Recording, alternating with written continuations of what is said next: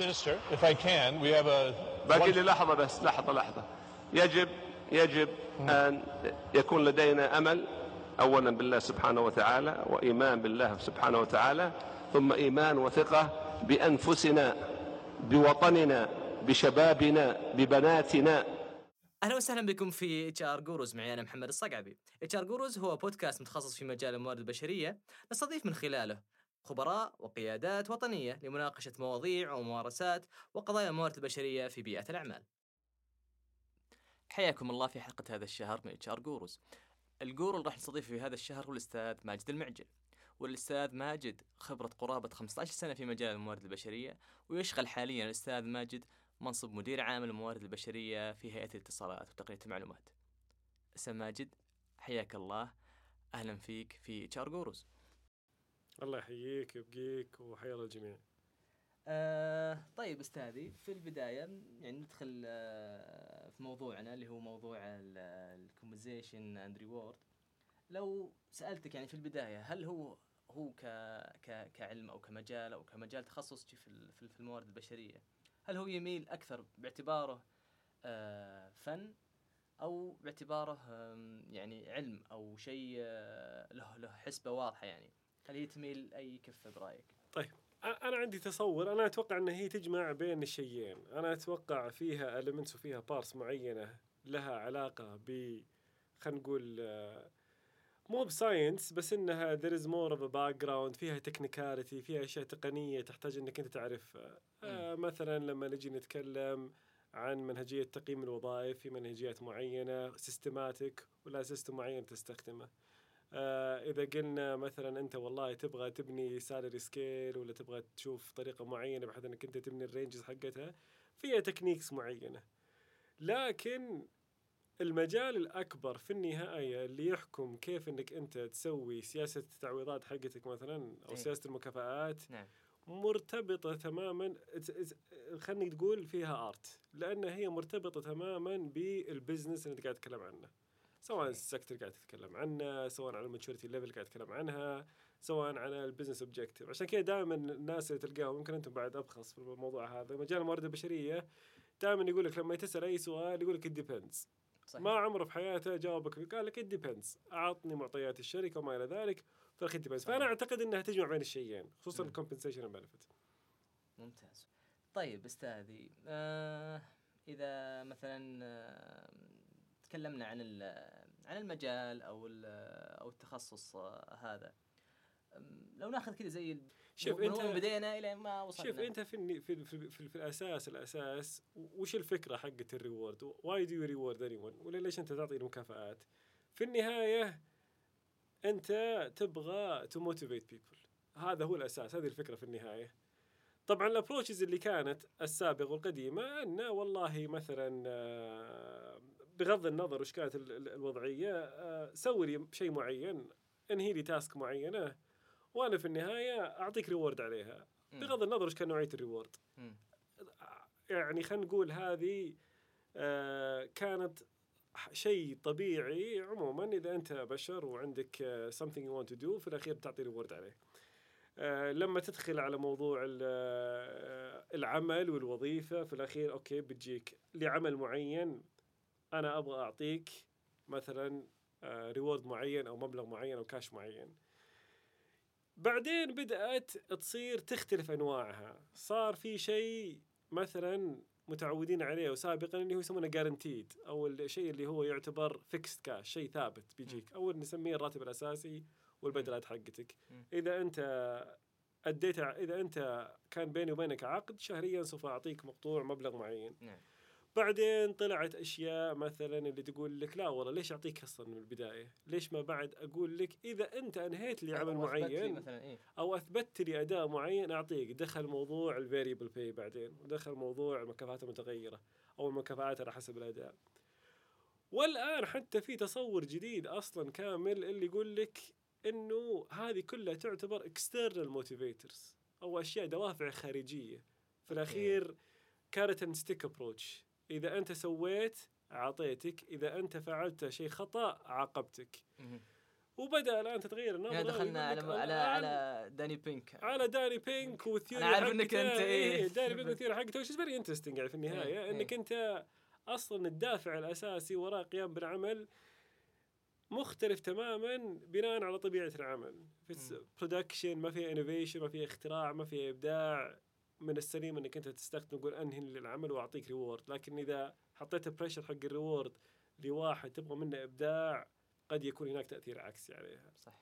فهذا يعني تقريبا باختصار يعني اللي طبعا أنا ما أتكلم عن التاريخ لكن اللي أشوفه هي وش التحولات اللي مشت فيها سالفة الريورد والكومبنبن مع الموتيفيشن تسلسل معين.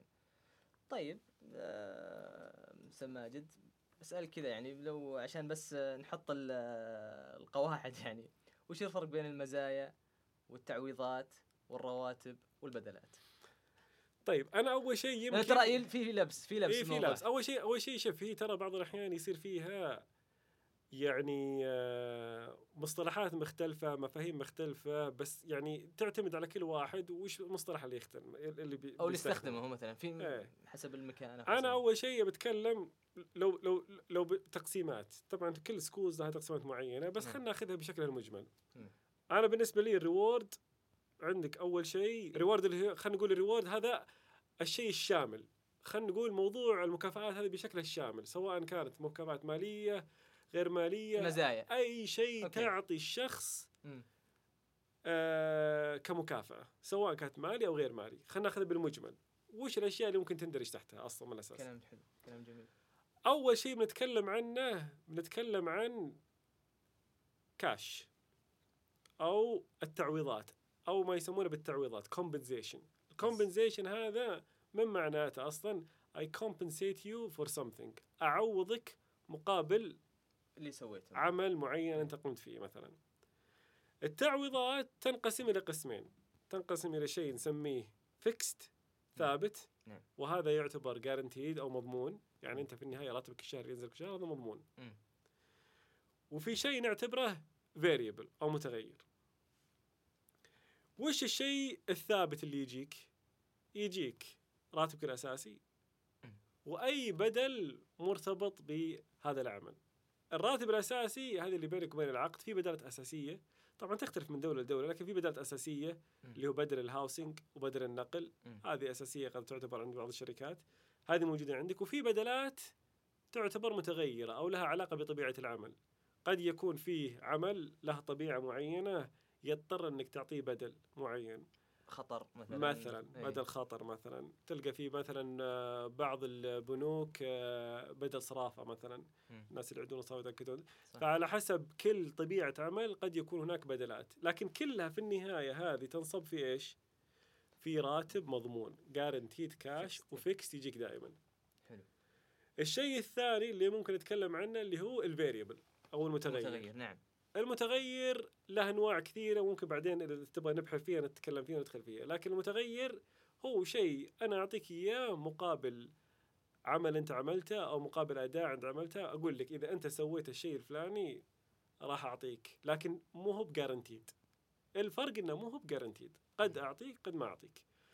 ممكن يجي على شكل incentives حوافز، ممكن يجي على شكل shares، ممكن يجي على شكل بونسز، ممكن يجي على أي شيء لكن في النهاية it's not guaranteed. هي فكرتها إنه it's not guaranteed. هذه كلها تجي تحت مظلة التعويضات. كلام جميل. حلو. كلام رائع. بس خوفي مرات يصير فيه شيء أو يرى أو إنه يتعودون الناس على إنه شيء ثابت هو أصلا متغير، وتوقع فيه أمثلة كثير على كذا. في كثير هو طبعا أنت في النهاية وش الكالتشر اللي صاير في الأورجانيزيشن وش مفهومها عن اللي قاعد يعطى. أوكي. قد يكون في بعض الأورجانيزيشنز البونسز ثابت. بالضبط. مثلاً بالضبط. يجي يقول بالضبط. لك أصلاً نهاية السنة ضامن 3 رواتب. أو زيادة مثلاً. أو ضامن زيادة 6% مثلاً. أو ضامن زيادة whatever. إذا هي again أنت أخذها بالمبدأ لا يهمك أي شيء ثاني. مدام أنها مضمونة تدخل تحت الفكست. ما دام انها غير مضمونه تختر تحت الفاريبل. حتى بعدين لما تبغى تقارن خلينا نقول سياسة التعويضات حقتك مع جهة أخرى، أو جاك عرض وظيفي مثلا، أو جاك عرض وظيفي مع جهة ثانية. خلينا نقول مثلا جاك عرض وظيفي مع جهة ثانية، نفس الراتب الأساسي، نفس البدات، كل شيء، لكن أنا أعطيك مثلا بونس 8 رواتب مربوطة بأدائك، وجهة ثانية تعطيك بونس 7 رواتب جارنتيد أو مضمونة بغض النظر عن الأداء. هذا البونس ما تقارنه بهذا البونس، هذا منهجيته مختلفة، هذا منهجيته مختلفة. هذا يدخل تحت guaranteed or fixed اللي هو ثابت أو مضمونة، هذاك يدخل تحت الفاريبل اللي هو مرتبط بالأداء حقك. فلازم يكون التفريق الأساسي في التعويضات أو الcompensation في موضوع guaranteed and non-guaranteed، أو الفيكس والفاريبل، أو الشيء الثابت والمضمون، والشيء الغير ثابت وغير مضمون ومرتبط بالأداء. واضح. الحين خلصنا كل هذا جزء الكومبنسيشن تحت التوتال ريورد. جميل. عندك أيضا يجي جانب آخر في الريورد تحت التوتال ريورد. هذا الجزئية الأولى، وهذه الجزئية الأولى وهي الجزئية الأكبر يعني والأهم. إيه. والأهم. نعم. لكن أيضا يدخل تحتها مثلا البنفتس. ممتاز. في جهات كثيرة تعطي بنفتس، في بنفتس أصلا ملزوم عليها، مثلا هيلث انشورنس بنفت وأنت ملزوم عليه ولازم تعطيه موظفينك. في other benefits أنت ممكن تعطيها موظفينك، ممكن الهيلث انشورنس ولا التأمين الصحي يشمل والدينك مثلاً، بعض الجهات. قد يكون فيه benefits زي education benefit مثلاً أو allowance. قد يكون الbenefits مفهومها أشياء تعطى إضافية ولا هي مرتبطة بال يعني الوظيفة نفسها أو مهام الوظيفة. it's a benefit عادة تلقاها على كل اللي موجودين في الأورجانيزيشن عندك. هذا الأورجانيزيشن تعطي بنفيت زي الهيلث إنشورنس، تعطي بنفيت سكولينج، قد يتغير المبالغ على حسب، بس البنفيتس تقريبا موجودة. مثلا نعطيك قرض سكني، نعطيك قرض عقار، مثلا قرض سيارة، نعطيك هذه كلها برامج ادخار معينة، برامج ادخار كلها تدخل تحت حيز البنفيتس. إذا هذه كلها تدخل تقريباً you can argue إنها تدخل كلها في موضوع وما يتعلق بالفاينانشلز أو الأشياء اللي لها فاينانشلز. بعدين تدخل أيضاً تحت التوتال ريورد مظلة النون فاينانشل أو الغير مادي. ممكن تتكلم عن الورك لايف بالانس.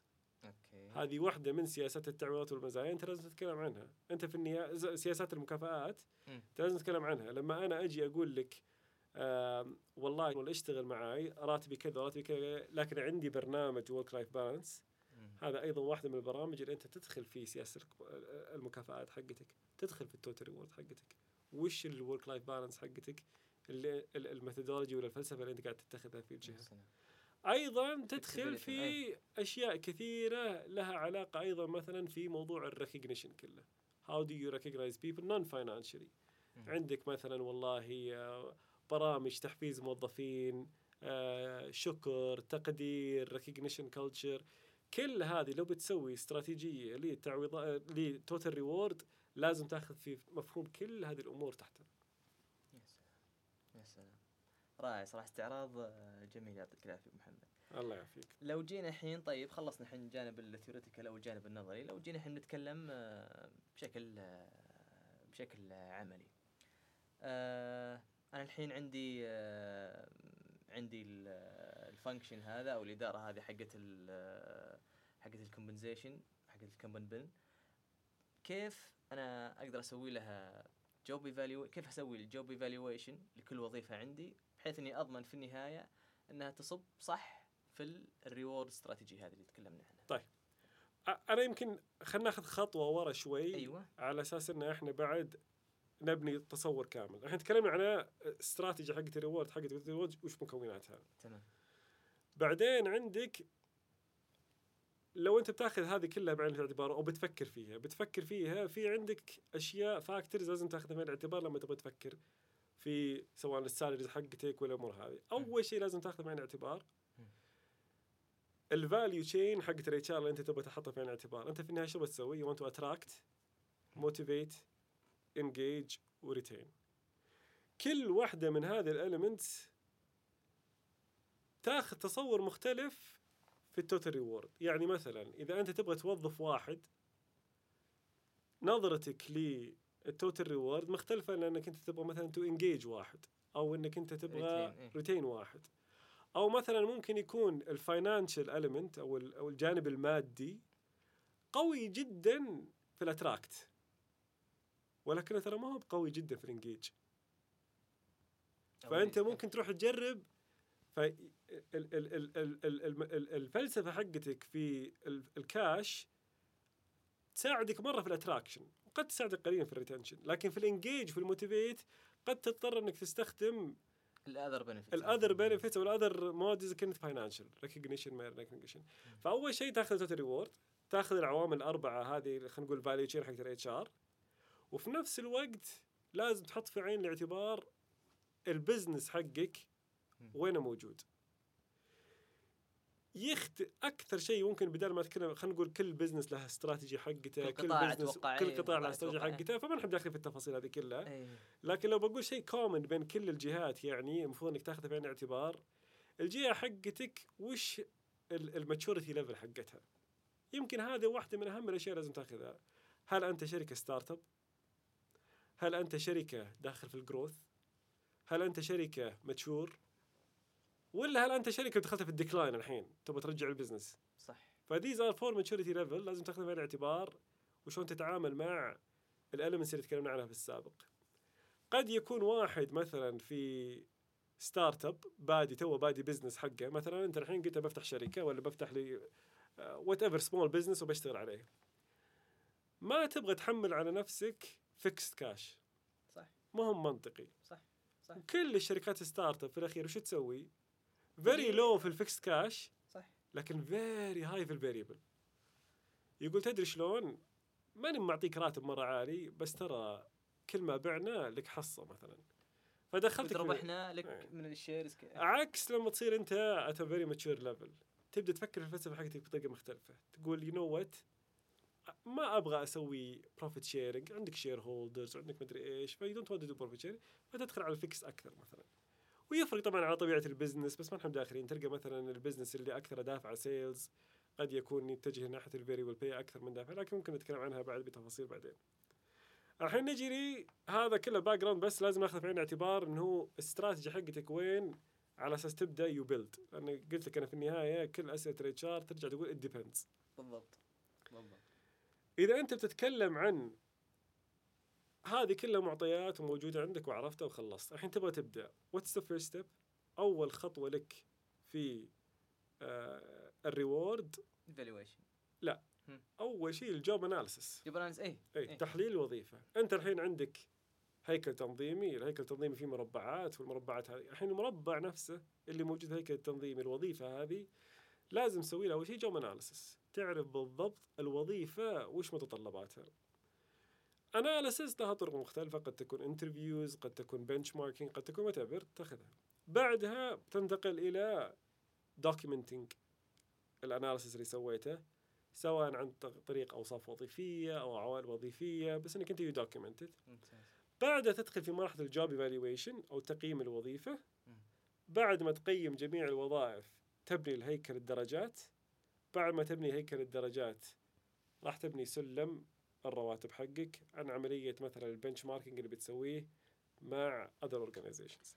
فهذه خلينا نقول البروسيس اللي بتمشي فيها. ممكن نتكلم عن أي واحدة تشوفها بشكل أعمق. البنش ماركينج الحين، لأنه أتوقع كثير تصير المشكلة هذه، إنه واحد شغال في قطاع معين يجي مثلا عرض مرة قوي من قطاع ثاني، فكل الناس أو كل الشركات اللي في القطاع هذا بالنسبة لهم القطاع الآخر هذا اللي قاعد يسحب منهم الموظفين بالراتب العالي هذا مشكلة. فأنا كيف أبدأ أسوي البنش مارك حقي بحيث أنه يصير في السوق ويصير ما حد يأخذ من عندي بسهولة موظفين؟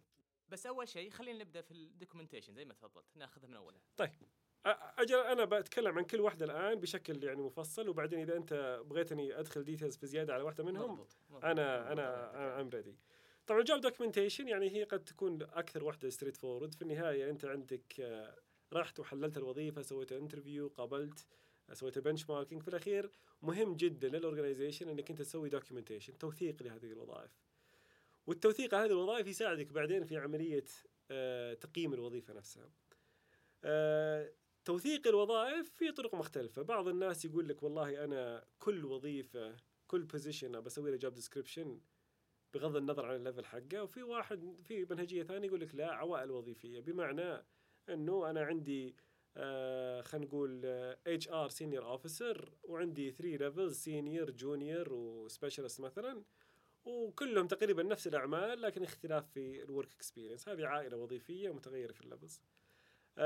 هذا بالنسبة للجوب دوكيومنتيشن. بعد ما تروح من الجوب دوكيومنتيشن تدخل في موضوع الجوب ايفالويشن. طبعا الجوب ايفالويشن بس عشان نكون احنا يعني المستمعين بعد واضحة لهم التصور هذا، الجوب ايفالويشن يختلف، ما في one method for job evaluation. job evaluation كانت فكرة انك انت كيف تعرف الcontribution او اهمية وظيفة معينة في الorganization. طلعت طبعا methodology زي حقت مثلا الهي methodology، عندك الميرسرز وحقات الايون هيويت ولا حقات تاوز واتسون global methodologies، هذه كلها مثلا. بس الأساس 2 approaches. أول approach بس يعتبر job evaluation عن طريق الكلاسيفيكيشن، يعني أجي أقول لك محمد هذه كل الوظائف حقت الشركة حقتنا رتبها من الأهم إلى أقل أهمية فقط. أنت تقعد وترتب من غير ما تسوي anything quantitative، يسمونها non-quantitative methodology classification.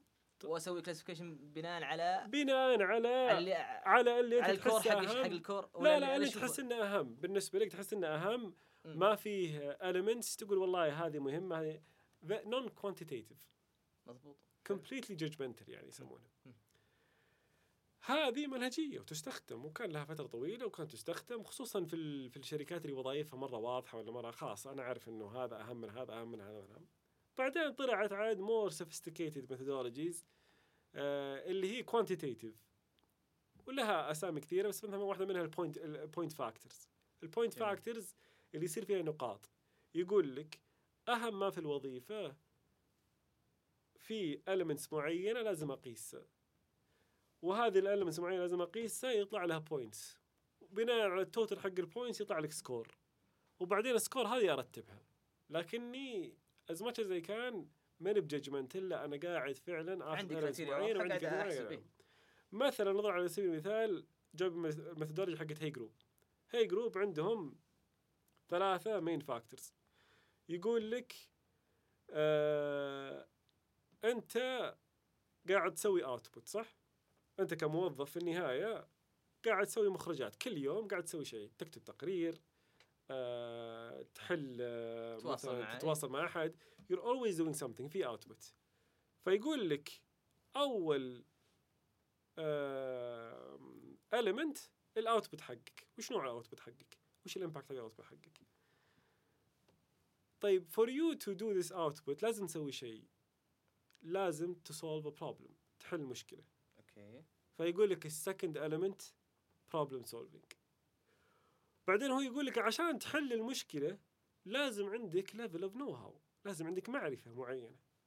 فيقول لك الثيرد element know-how. فهو حللها مثلا بهذه الطريقة حقت هي، قال لك عندك level of know-how يساعدك على solving a problem، يساعدك على to come with an output. قال لك هذه 3 مخرجات، وكل واحدة قسمها عاد حط لها sub element، وتحسب وتسوي calculation ويطلع لها أرقام، وبعدين يطلع لها ترتيب معين، وهذا point factor تقيم فيه الوظائف. فتقييم الوظائف فكرة الأساسية تسوي ترتيب الوظائف على أهميتها depending على contribution حق الوظيفة للorganization. فيه أشياء مهمة جدا في الجوب evaluation لازم تحط فيها الاعتبار. بس عفوا أبو محمد، الحين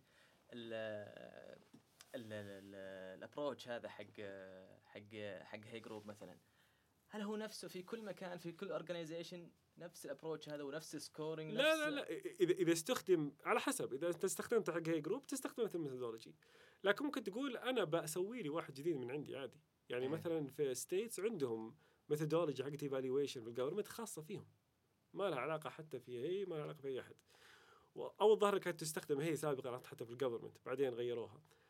في ناس يستخدمون ميرسر حق التاورز واتسون مختلفه تماما، حق التاورز واتسون ما هي بديس ديتيلز مثلا، ما هي بديس ليفل. لكن بغض النظر عن وش الميثودولوجي، في برنسبلز مهمة جدا في تقييم الوظائف لازم تحطها في عين الاعتبار ودائما تسمعها. أول شيء أنت تقيم الوظيفة وليس الموظف. أكثر الأخطاء الشائعة في تقييم الوظائف صح. تفكر في الموظف الموجود على الوظيفة صح. هذه أكبر الأخطاء. فخطأ الشائع دائما أنك أنت تفكر في الموظف ولا تفكر في الوظيفة. قد تكون الوظيفة مهمة مرة لكن الموظف غير مؤدي ولا أداء سيء تعتقد الوظيفة غير مهمة، أو موظف يحاول يلعب دور أكبر من دور الوظيفة، أو موظف رائع جدا وهيز أتشيفينج لكن الوظيفة ما هي مهمة ما لها دخل.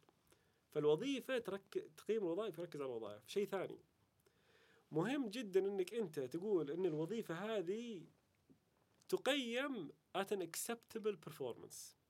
وأعطيك مثال مش قصدي acceptable performance. في ناس تجي تقول لك بس هذه الوظيفة، تدري لو هذا الشخص غلط في الوظيفة حقته وش الكرايسيس اللي ممكن تصير؟ الخطأ في الوظيفة أو عدم قيامك بأداء مهامك أكمل وجه في الوظيفة ما يؤخذ بعين الاعتبار في تقييم الوظائف.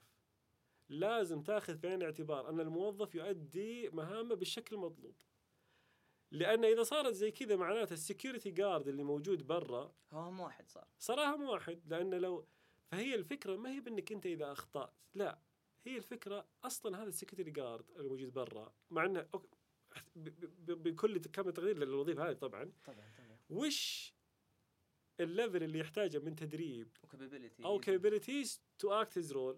قد يحتاج مثلا لو بيجي بقول لك مثلا كم تحتاج عشان تدرب واحد سيكيورتي جارد، ممكن تحتاج مثلا أنك أنت 3 شهور أو 4 شهور، salesman 3 شهور أو 4 شهور مثلا.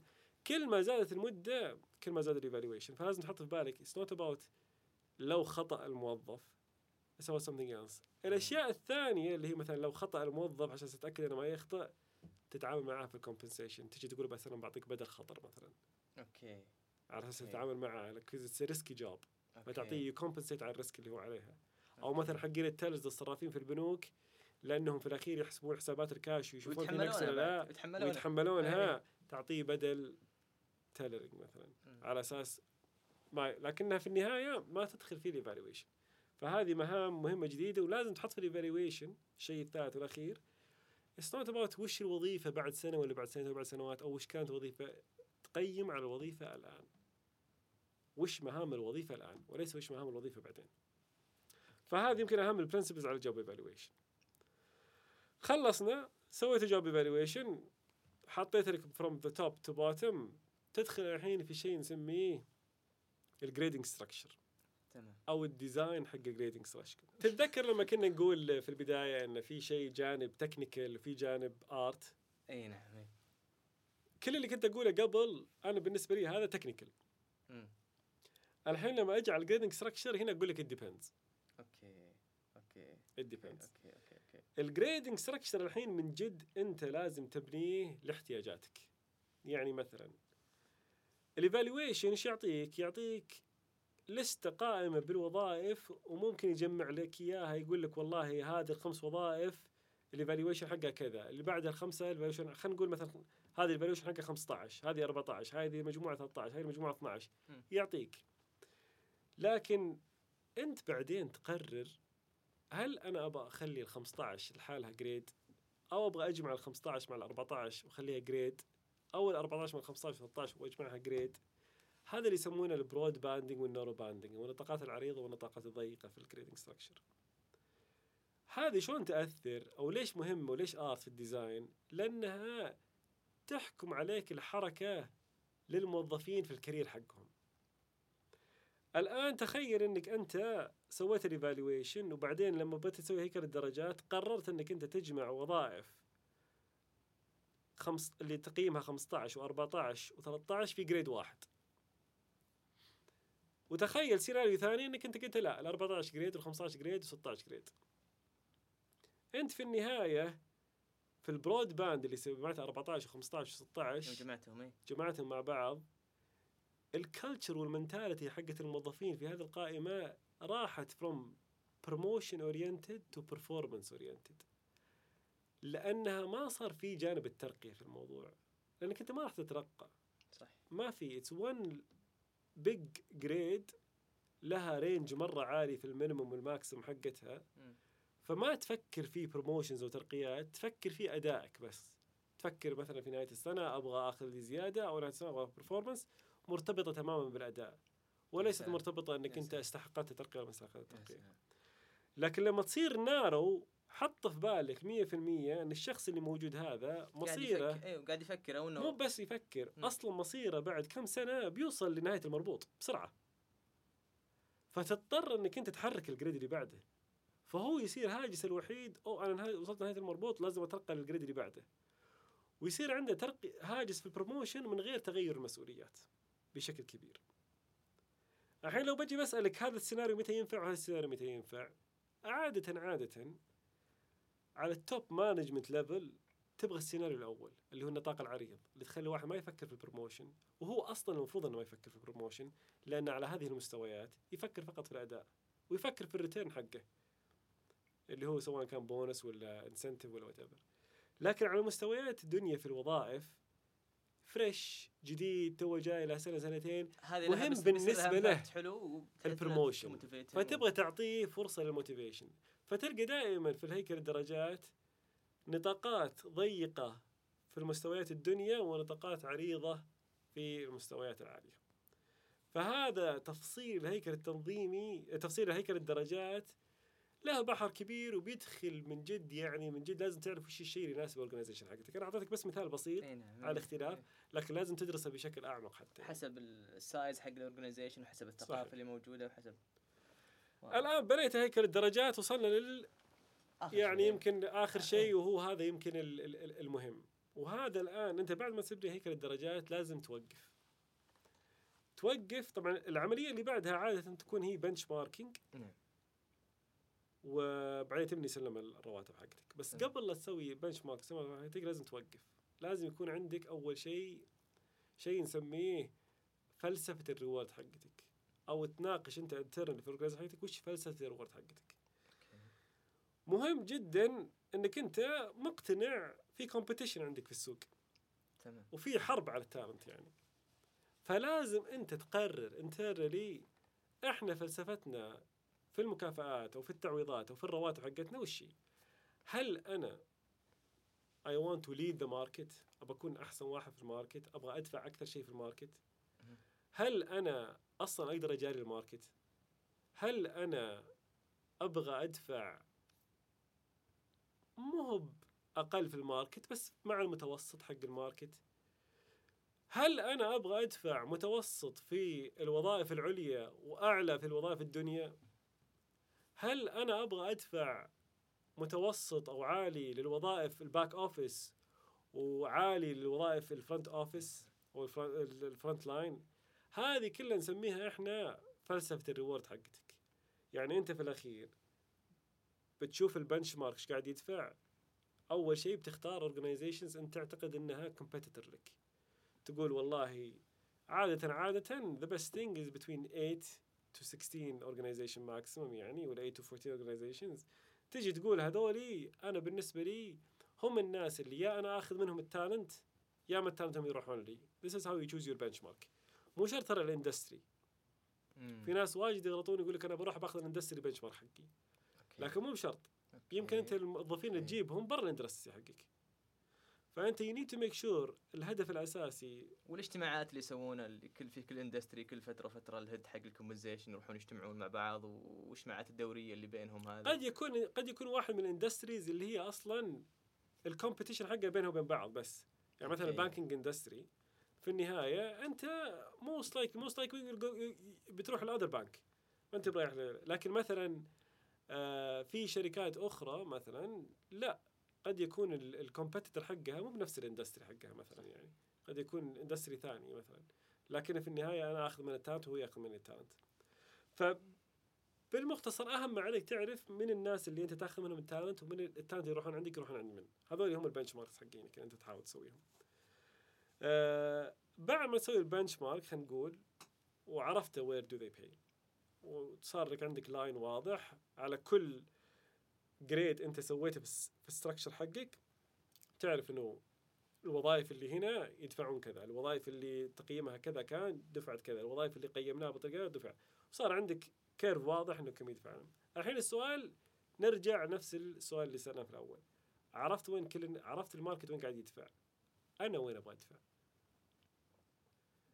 سهل جدا انك انت تقول ابغى ادفع على منهم كلهم، بس انت عندك ليميتيشنز. لا، وعندك ليميتيشنز، عندك بادجت، عندك ريورد فلسفي، عندك ما، وتختلف عن جهات كثيره. مثلا اعطيك كذا مثال، البيج فور من اقوى الفلسفات حقتهم انه انا اي باي على اللور ليفل بيلو ذا ماركت. يعني انت لو بتروح لاي واي ولا ارنست آند، يا اما بيلو ذا ماركت يا اما على الميديان حق الماركت. لكن هو بالنسبه له الفاليو بروبوزيشن حقه والامبلوي فاليو بروبوزيشن الاي في بي حقه اللي يسويه، يقول لك انا صحيح انك تجي الحين كذا، لكن انا اضمن لك سعرك في السوق بعد 4 سنوات it's gonna be triple ولا 4 times. صحيح. فالموظف يجي على طول، وهو اصلا السياسه حقته مبنيه على هاي تيرن اوفر على هذه الليفلز. صح. لكن لو لقط له من المجموعه الكبيره الفريش جرادز هذول اللي جايين عنده واحد ولا اثنين ولا ثلاثه، هو يقتنع انهم بيكونوا فيوتشر ليزر عندهم، صدقني يختلف تماما الريورد فلسفي حقتهم. نرجع لسالفه وينك انت في الفاليو تشين. اتراكت يستخدم فيري سمبل فلسفه، ريتين تلقاه فجاه يختلف فلسفي ثانيه مره مختلفه. اوكي رائع. وصلنا الى في سؤال حلو كان هنا، صح، حق المدراء ابى اخلص فزر عن حق الفاريبل. خلاص طيب، فتكلمنا الحين عن السالري والفلسفي حقتك، انك انت لازم تاخذ بعين الاعتبار انت وين في الماركت. هل تبغى انت تصير ليدنج في الماركت ولا تبغى تدفع لاقيك؟ على حسب وين تبغى تدفع، يمكن عندك وظائف معينه تبغى تدفع لها اكثر، فلازم تبني الفلسفه حقتك وبعدين بناء عليها تبني السالري سكيل حقك. طبعا السالري سكيل حقك الديزاين حقه ايضا له تكنيك، يعني يعتمد على البنش ماركينج حقك، كم الرينجز اللي تبغى تسويها، كم البيد بوينت ديفرنشال بين جريد إلى جريد ثاني. يعني لازم يكون عندك بعض يعني أساسيات البيسكس حقات السالري سكيل على أساس تبنيها، لكنها تعتبر أساسها الجريدنج ستراكشر اللي أنت بنيته والبنش مارك اللي أنت سويته. هذا كله في جانب، خلينا نقول، اللي سلم الرواتب والبيسكس. عادة بعدين تجيك الألاونسز الطبيعية، ما نحن داخلين في الديتيلز حق الألاونسز الثانية لأنها على حسب طبيعة الوظائف. هذا البيسك انت بنيته وسويت له بنش ماركينج، بعدها عندك تقول بعطي هاوسينج، عادة تشوف البنش مارك كم يعطي في الهاوسينج وتعطي تقريبا زيه. في الترانسبورتيشن تشوف البنش مارك ايش قاعد في الترانسبورتيشن، تبغى تعطي زيه واعلى واكثر. تبني كل الفكس حقك على حسب اللي انت تشوفه في البنش مارك. ايضا من الاشياء اللي يعطيك اياها البنش مارك هو الجانب الاخر اللي نسميه الفاريبل باي او البدل المتغير، او خلينا نقول اللي له علاقه بالاداء. وهذا مربوط تماما، الريورد ما يقدر ابدا تبعده عن البرامج اداره الاداء، البرفورمانس مانجمنت. they go together مره، يعني خصوصا الفاريبل باي. في النهايه انت الحين تبغى تربط الفاريبل باي. واحده من الاشياء المهمه بعد، انت عشان في الاخير تقول والله اوكي ناخذها بكل بساطه، ناخذ بس جانبين، بونس والزياده السنويه. شلون تبغى تعرف كم تعطي بونس وما تعطي بونس؟ البنش مارك مهم، لازم تعرف الكومبيتيشن حقك كم قاعد يعطي في الفاريبل باي، كم قاعد يعطي بونسز، وهذه البونسز قاعد يعطيها لاي مستوى، هل هي متساويه ولا هي غير متساويه، كم قاعد يعطي زيادات، والزياده هذه هل هي متساويه ولا غير متساويه. البونسز تقريبا ستريت فورورد، تشوف لو خدناها بشكل مبسط، يعني بس سالفه البونسز تشوفها وتقول والله البنش مارك قاعد يعطي على الاكزيكتيفز 6 رواتب ولا 4 رواتب، على الميد ليفل يعطي 2 أو 3 رواتب، وعلى اللور ليفلز يعطي ماكسيمم 2. تقول هذه هي الماكسيمم حقتي بناء على الاداء حقك. عندك بعدين الزياده السنويه قاعد يقول لك يعطي 6% ولا 5% ولا 4% ولا واتيفر على حسب الاداء حقك. الشيء المهم اللي انت لازم تعرفه دائما كواحد يشتغل في الريورد، انت عندك بادجت، الفاريبل باي عندك بادجت. وانا بعطيك مثال بسيط، انا عندي خلينا نقول بادجت حقتي 7,000 ريال، وعندي موظفين، واحد خلينا نقول اداءه كان 5، وواحد اداءه كان 3. 7,000 ريال هذه اللي عندي بادجت أقدر أوزعها 4,000 لبو 5 و3,000 لبو 3، وأقدر أوزعها 5,000 لبو 5 و2,000 لبو 3. هذه الأسئلة شلون نجاوب عليها؟ بناء على إيش؟ بناء على أنت وش تبغى تسوي. دائما يقول لك اللي في التوب ما يهمه كم ياخذ، يهمه وش الفرق بينه وبين اللي تحته. talented people ولا talent management concept مو هو مهم ترى كم تعطيه صح. على المستوى العالي لو أنا أعطي واحد خمسة لو أنا أعطي هذا 5,000 واللي تحته كأداء أضعف أعطيه 4,000 قد يكون يعني تأثيرها أقل من إني لو أعطيته بدل 5,000 أعطيته 3,000 لكن ما أعطيته ولا شيء اللي تحته. لأن هناك في السيناريو الثاني مو بس يحس إنك أنت أعطيته وما يهم إنك أعطيته ولا لا، يبغى يحس إنك أنت you differentiated him من الناس الثانيين، ميزتني عن الناس الثانيين بغض النظر عن كم. فهذه واحدة من الجوانب اللي نسميها internal motivators، يعني لازم ننتبه لها.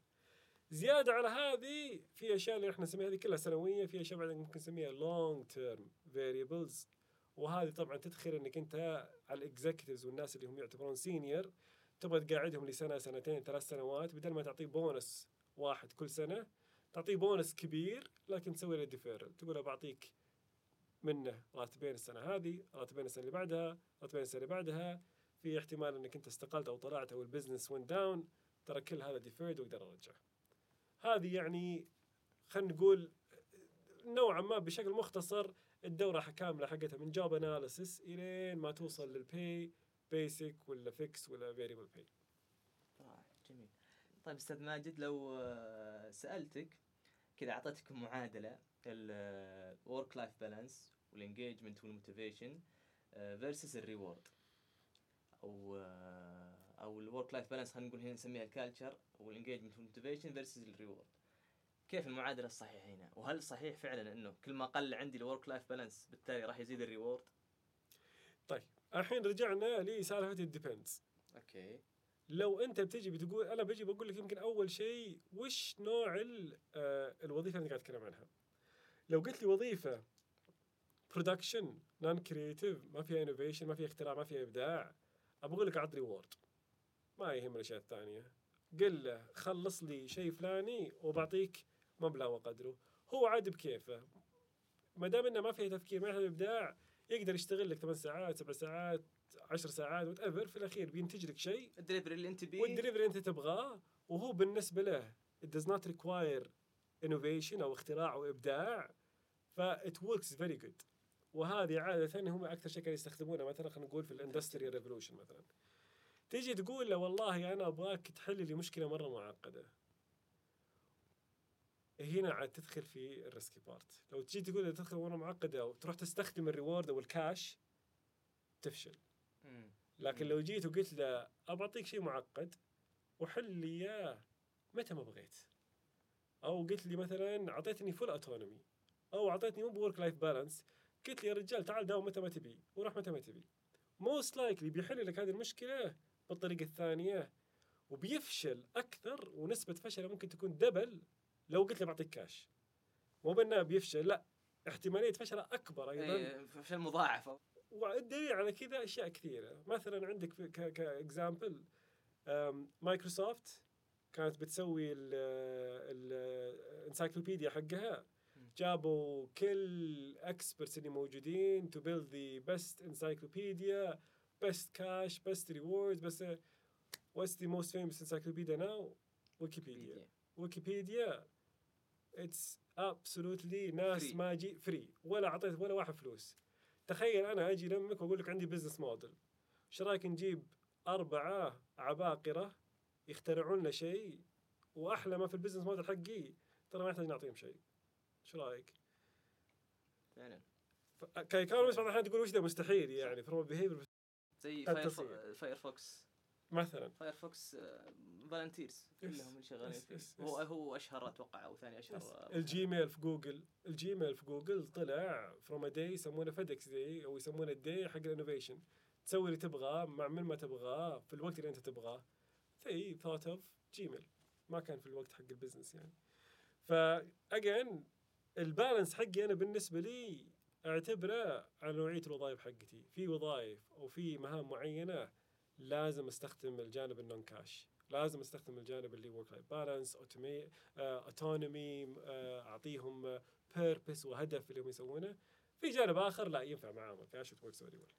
رائع جميل. محمد آخر ماجد هذا آخر سؤال عندي هو نوعية البنفيتس بالنسبة للجينيريشن الجاي الميلينيوم جينيريشن، هل هي نفس الطريقة اللي حنا متعودين عليها ولا هذول الجيل الجديد لهم نوع آخر من البنفيتس، الدرايفرز حقتهم مختلفة عن الدرايفرز حقتنا ولا؟ أنا بكون صريح معاك صراحة، أنا أعتقد هذا سؤال مرة صعب وعلى كثر ما أنت قريته أنا أعتقد كان في ظاهرة كبيرة سالفة الميلينياليز إنه عندهم يعني درايفرز مختلفة ومدري إيش، وبعدين جت ثيوري ثانية كاونتر ثيوري تقولك لا ترى هم زينا ما يفرق، بس إحنا اللي نعتقد أو حسسناهم إنه مختلفين أو شيء زي كذا.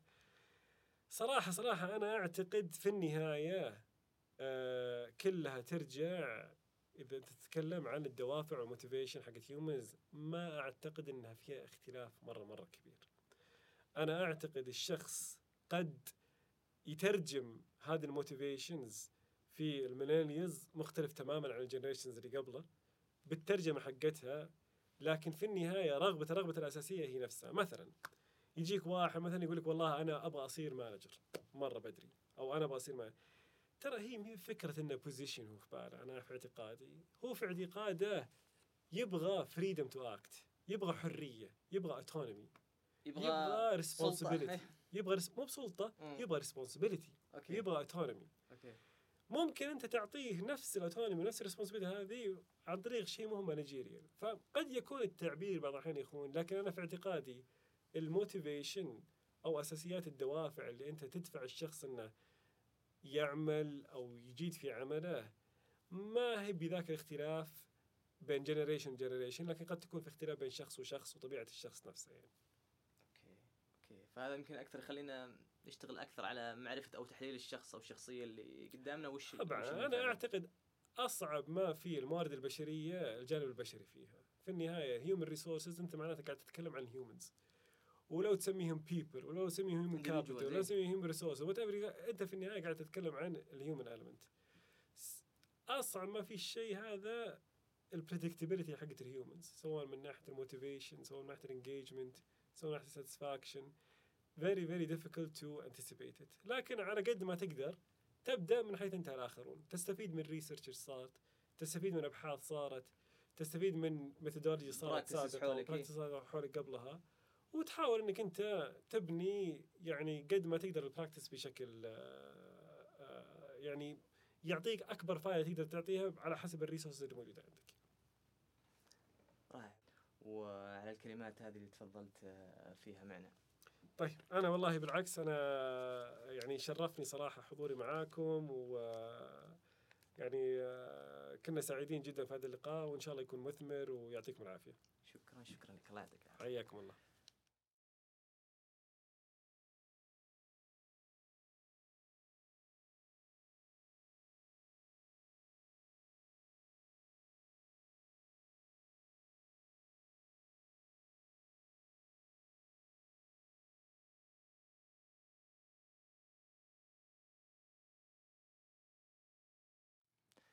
طيب حنا كالعادة في نهاية كل حلقة ناخذ زي البريف عن اللقاء، يعني حلقتنا هالمرة كان فيها تكنيكاليتي عالية صراحة، بس بنفس الوقت فيها جانب نظري وفلسفي كثير، وزي ما ذكر الضيف يعني فيها الدبنس بشكل الموضوع هذا فيه دبنس بشكل كبير فعلا. طيب أول نقطة كانت عن الريورد، يعني المظلة اللي هي تحتها الأشياء الفيكست، الأشياء الثابتة والأشياء المتغيرة، وهذه يعني عشان تكون أسهل لنا راح إن شاء الله أنا أصممها كذا كصورة وأنزلها إن شاء الله في الحساب. النقطة الثانية كانت مهمة أيضا، هي نقطة الفاليو تشين أيضا، لازم أنا أعرف وش تحليل سلسلة القيمة زي ما يقولون، هل أنا يعني قوتي وقيمتي في الأتراكشن، ولا أنا أبغى أصير ريتنشن. هذه نقطة أتوقع أنها جوهرية ومفصلية صراحة في عملية المزايا والتعويضات. بعد كذا ذكرنا السايكل، وهذه السايكل كيف تبدا في الجوب اناليسيس والدوكيومنتيشن والجوب ايفالويشن والجريد سيستم والبنش ماركينج، واخر شيء تنتهي في سلم الرواتب. اعتقد من وجهة نظري انه عملية الجوب ايفالويشن هي اكثر وحدة يعني فيها حساسية، لانه اذا كانت المدخلات ما هي بصحيحة، ما كانت على مستوى عالي من الدقة، أتوقع أنه يعني راح يأثر على باقي المخرجات اللي في كل السلسلة هذه. عملية الجريدنج سيستم برضو أنا أشوف أنها يعني الأهمية فيها صراحة أنه يعني هي ضابطة الإيقاع داخل المنشأة وداخل المنظمة، ف الرتم، حركة الموظفين والحوافز حقتهم راح تكون معتمدة كثير صراحة على عملية الجريدنج سيستم. فيعني هذه أهميتها صراحة. في النهاية يعني كانت البنش ماركينج يعني واضح أنها فعلا يعني صعب الواحد يسوي فيها فلسفة معينة أو فلسفة ثابتة حتى، لأنه يعني الدبنس. هذه كانت نهاية حلقتنا،